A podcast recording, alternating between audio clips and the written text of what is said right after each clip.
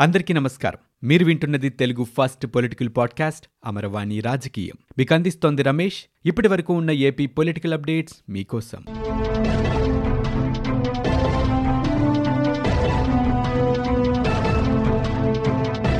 తన భూమిని వైసీపీ నేత తిరుపాలరెడ్డి కుటుంబం ఆక్రమించి రిజిస్ట్రేషన్ చేయించుకుందని తిరుపాలరెడ్డి చెప్పినట్టు వినకపోతే ఎన్కౌంటర్ చేస్తానని మైదుకూరు రూరల్ సీఐ కొండారెడ్డి తమను హెచ్చరించారంటూ అక్బర్ బాషా కుటుంబం ఆత్మహత్య యత్నానికి పాల్పడిన సంగతి తెలిసిందే. ప్రస్తుతం వీరు ఆసుపత్రిలో చికిత్స పొందుతున్నారు.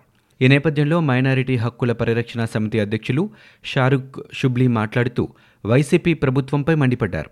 వైసీపీ నేతలు దాడులకు తెగబడుతున్నా అరెస్టులు చేయటం లేదని దుయ్యబట్టారు. అవమానాలతో పలువురు ఆత్మహత్యలకు పాల్పడుతున్నారని అయినా సరే ప్రభుత్వం పట్టించుకోవడం లేదని ఆవేదన వ్యక్తం చేశారు. అక్బర్కు న్యాయం చేస్తామని గతంలో ప్రభుత్వం హామీ ఇచ్చిందని ఆ హామీని తప్పి ఆ కుటుంబాన్ని మరోసారి మోసం చేసిందని ఫారూక్ మండిపడ్డారు. న్యాయం చేస్తామని చెప్పిన అధికారులు మాట తప్పారని అన్నారు. న్యాయం జరగకపోవటం వల్లే అక్బర్ కుటుంబం ఆత్మహత్య యత్నానికి పాల్పడిందని చెప్పారు. ఇక విశాఖలో ఓ పరిశ్రమలో జరిగిన ప్రమాదం వల్ల చనిపోయిన కుటుంబాలకు కోటి రూపాయల చొప్పున జగన్ ఇచ్చారని అలాగే వైసీపీ నేతల దాష్టికం వల్ల ప్రాణాలు కోల్పోతున్న వారిని ఆదుకోరా అంటూ ప్రశ్నించారు. బాధిత కుటుంబాలకు ప్రభుత్వం కోటి రూపాయల పరిహారం ఇవ్వాల్సిందేనని చెప్పారు. ముస్లింలు దళితులు ప్రాణాలంటే జగన్కి అంత చిన్న చూపాని ప్రశ్నించారు. ఆంధ్రప్రదేశ్ రాష్ట్ర వాణిజ్య ఎగుమతుల్ని రెట్టింపు చేయటమే లక్ష్యంగా ఏర్పాటు చేసిన వాణిజ్య ఉత్సవ్ రెండు వేల ఇరవై ఒకటి కార్యక్రమాన్ని రాష్ట్ర ముఖ్యమంత్రి జగన్మోహన్ రెడ్డి ప్రారంభించారు. తర్వాత వాణిజ్య ఉత్సవ్లో ఏర్పాటు చేసిన స్టాళ్ళను సీఎం జగన్ సందర్శించారు. స్టాల్స్ని పరిశీలించిన సీఎం జగన్ ఉత్పత్తులకు సంబంధించి పలు వివరాలు అధికారులని అడిగి తెలుసుకున్నారు. వాణిజ్య ఉత్సవ కార్యక్రమంలో మంత్రులు గౌతమ్ రెడ్డి పేర్ని నాని కన్నబాబు వెల్లపల్లి శ్రీనివాస్ పాల్గొన్నారు.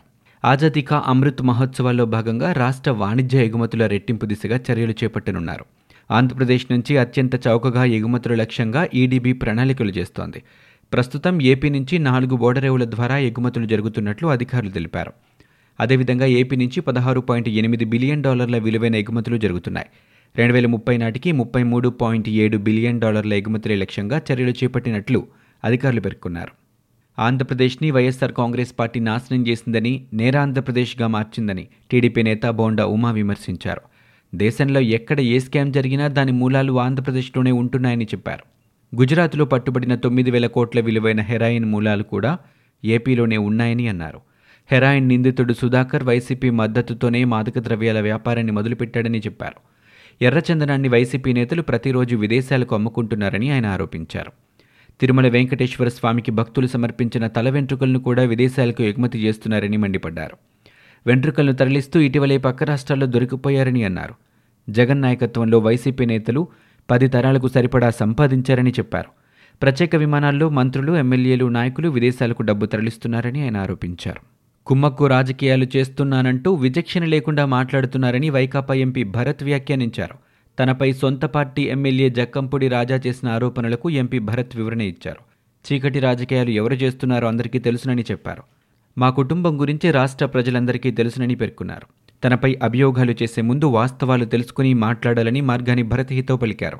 ఆంధ్రప్రదేశ్ గవర్నర్ మానవీయ బిశ్వభూషణ్ హరిచందన్ ప్రముఖ తెలుగు కవి గురజాడ వెంకటప్పారావు జయంతిని పురస్కరించుకుని ఘనంగా నివాళులర్పించారు. ఈ సందర్భంగా గవర్నర్ మాట్లాడారు. నాటి సామాజిక సమస్యలపై గురజాడ అప్పారావు సాహిత్యం ఆలంబనగా గలం విప్పారని చెప్పారు. ప్రసిద్ధ తెలుగు నాటక రచయితగా కవిగా ఆయన సేవలు నిరుపమానమని పేర్కొన్నారు. పద్దెనిమిది వందల తొంభై రెండులో గురజాడ రాసిన కన్యాశుల్కం నాటిక విమర్శకుల ప్రశంసలు అందుకుందని చెప్పారు. ఇది తెలుగు భాషలో గొప్ప నాటకంగా గుర్తించబడి నేటికి అజరామరంగా ప్రదర్శించబడుతూనే ఉందన్నారు.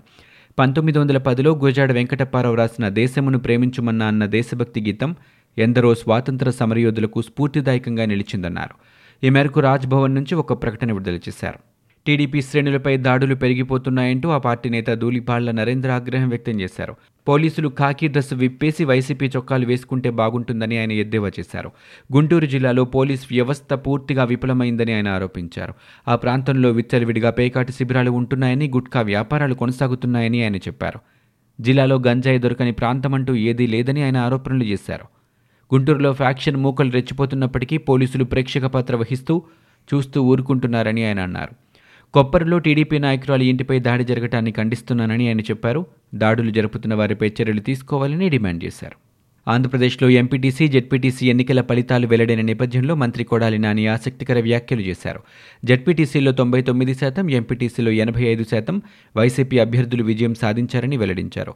కుప్పం నరవారిపల్లె నిమ్మకూరులో కూడా వైసీపీదే విజయమని స్పష్టం చేశారు.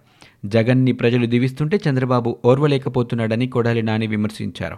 వచ్చే ఎన్నికల్లో టీడీపీకి అభ్యర్థులు దొరికే పరిస్థితి కూడా ఉండదని అన్నారు.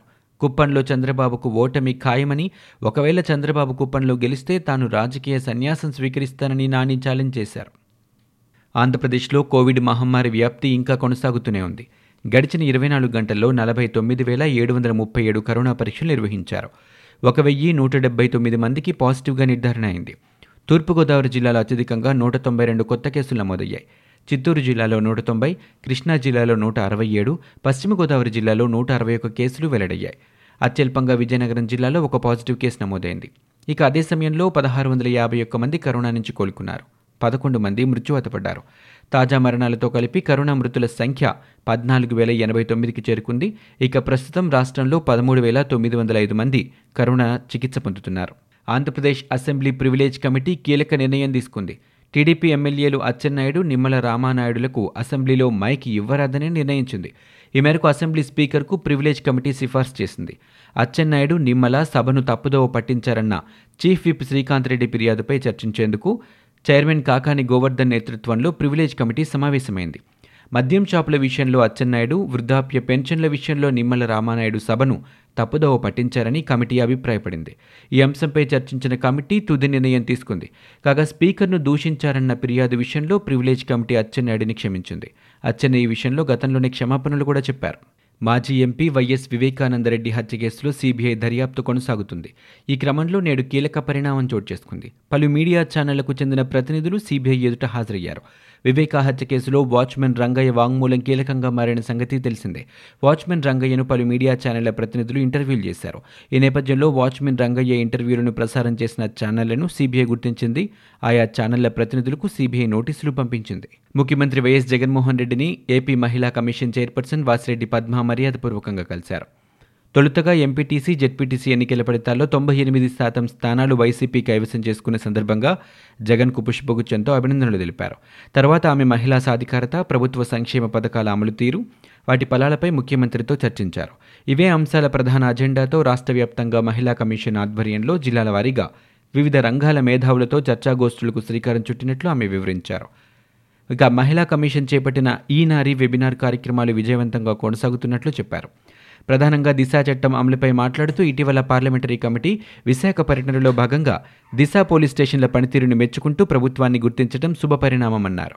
మహిళల భద్రత రక్షణకు పనిచేసే ప్రభుత్వాలకి మహిళా కమిషన్ తోడ్పాటు ఉంటుందని చెప్పారు. రాష్ట్రంలోని అన్ని గ్రామాల్లో ఇంటి పన్ను వసూలుకు ప్రభుత్వం ప్రత్యేక యాప్ని రూపొందించింది. యాప్లో ఇంటి పన్ను వసూలును మంత్రి పెద్దిరెడ్డి రామచంద్రారెడ్డి ప్రారంభించారు. ఈ యాప్లో గ్రామాల్లోని ఎనభై ఆరు లక్షల ఇళ్ళ సమాచారాన్ని నిక్షిప్తం చేశారు. యాప్లో పన్ను చెల్లించడం వల్ల బోగస్ చలానాలు నకిలీ రసీదుల బెడద ఉండదని ప్రభుత్వం భావిస్తోంది.